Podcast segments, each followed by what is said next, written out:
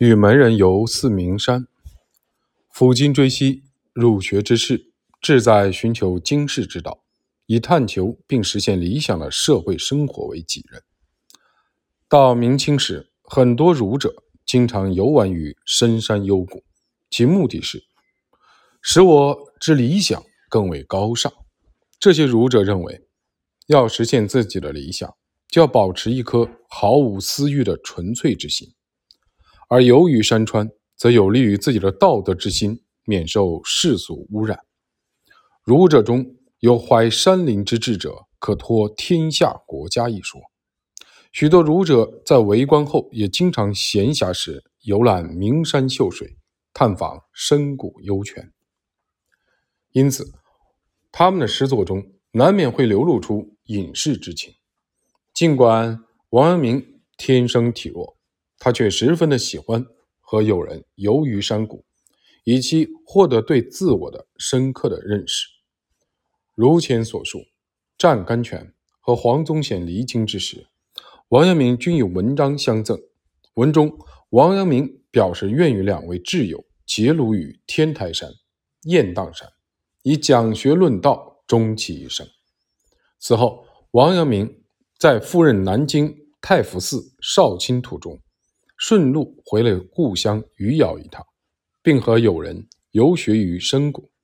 在此期间，他理所当然希望与同道们相会讲学。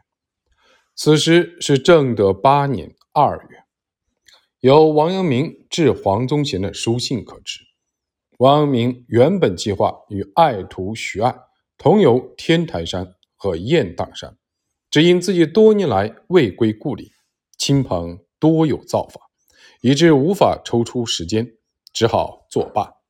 天台山位于浙江省天台县北部，包括苍山、雁荡山、四明山、金华山相邻，其山脉绵延至东海之滨。天台山山势雄伟壮阔，蔚为壮观，被誉为佛教仙山。天台山北部。有一长数十丈的石桥，相传神仙曾居于此地。隋朝时，智者大师法号智，于此处修建寺庙，以弘扬佛法。雁荡山位于今浙江省乐清市与平阳县交汇处，山顶有湖。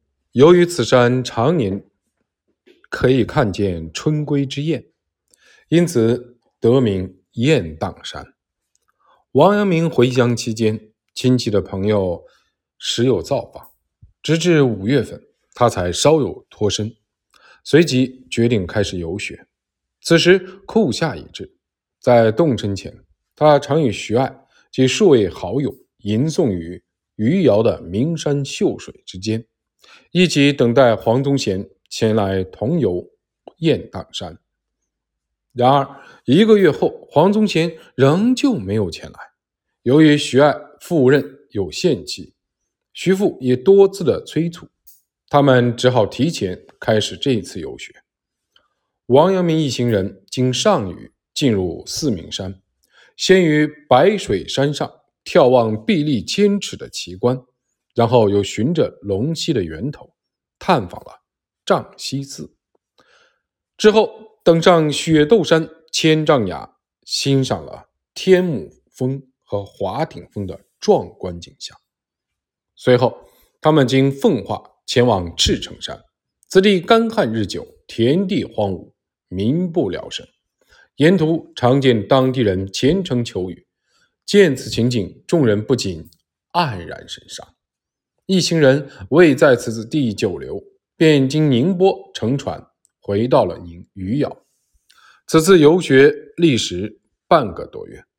四明山位于今浙江省鄞县西南一百五十里，余姚以南一百一十里处，为江南名山。此山约有两百八十座山峰，各座灵峰间有分水岭，山中有一石窗，玲珑剔透，可反射日月星辰之光，因此。得名四明山，又称居于山。道教将此山称为第九洞天。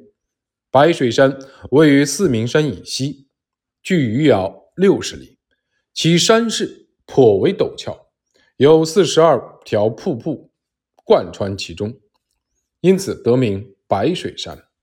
雪窦山为四明山支脉，位于今浙江省奉化县以西六十里处，山中美景美不胜收。宋理宗曾于梦中来此山游玩，因此又得名应梦山。王阳明在此次游学后，曾致信黄宗贤，其中提到：“此次游学，同行诸友虽各有收获，但……”终无新的发现，王阳明对黄宗贤没能同往甚感惋惜。此次游学，王阳明所到之处均有诗作，其中有《四明观白水二首》两首，丈西道中用张宪使韵，又用约人韵，《书丈西寺》各一首。畅游白水山是王阳明夙愿。他在《四明观白水二首》中，充分地展现出白水山雄奇壮丽的景色。尽管王阳明一行人途经干旱之地，让他们黯然神伤，但白水山的飞瀑奇观仍使一行人大饱眼福。《四明观白水二首》之一中有“百元汉方街，云际”。幽飞喘，霏霏洒林薄，脉脉凝风寒之句。四明观白水二首之二中有“千丈飞流无白鸾，碧潭倒影镜中看。浦居断逆如周书，高卧无劳比谢安”之句。十一及十二的开头两句，充分的描绘出。白水山飞瀑的壮丽之色。不过，王阳明在诗二的末尾两句，则流露出效仿古人、归隐山林之意。正所谓“人间正道是沧桑”，莫不如像宋代理学鼻祖周敦颐那样，归隐于庐山莲花峰；或像东晋政治家谢安一样，辞官不作，与歌妓游乐于。会稽山中，岂不逍遥自在？此外，书丈西寺末尾两句：“朱卯竟何时？白云馈书卷。”不知何时才能归耕于山林？多么羡慕随风而动的白云，能如此的惬意安适，也表现出王阳明对退隐生活的向往。王阳明天生喜爱亲近山水，他所作诗篇均有感而发，情真意切。此外，他也希望借助优美的自然环境来洗涤大家的世俗之心，使讲学取得更好的效果。朱熹讲学主要局限在学院里，王阳明则喜欢于山水中边游玩边讲学，因此。朱熹的教学方式较为呆板，而王阳明的则更为灵活。游学正是王阳明讲学的特色之一。朱王二人所处环境的不同，决定了他们在教学方式上的必然有所不同，但其根本原因在于二人学风上的巨大差异。据黄宗羲所著《明儒学案》及《永乐寺碑记》记载。与王阳明同游四明山的，除徐爱外，还有蔡希渊、朱守忠、王世瑞及许半圭。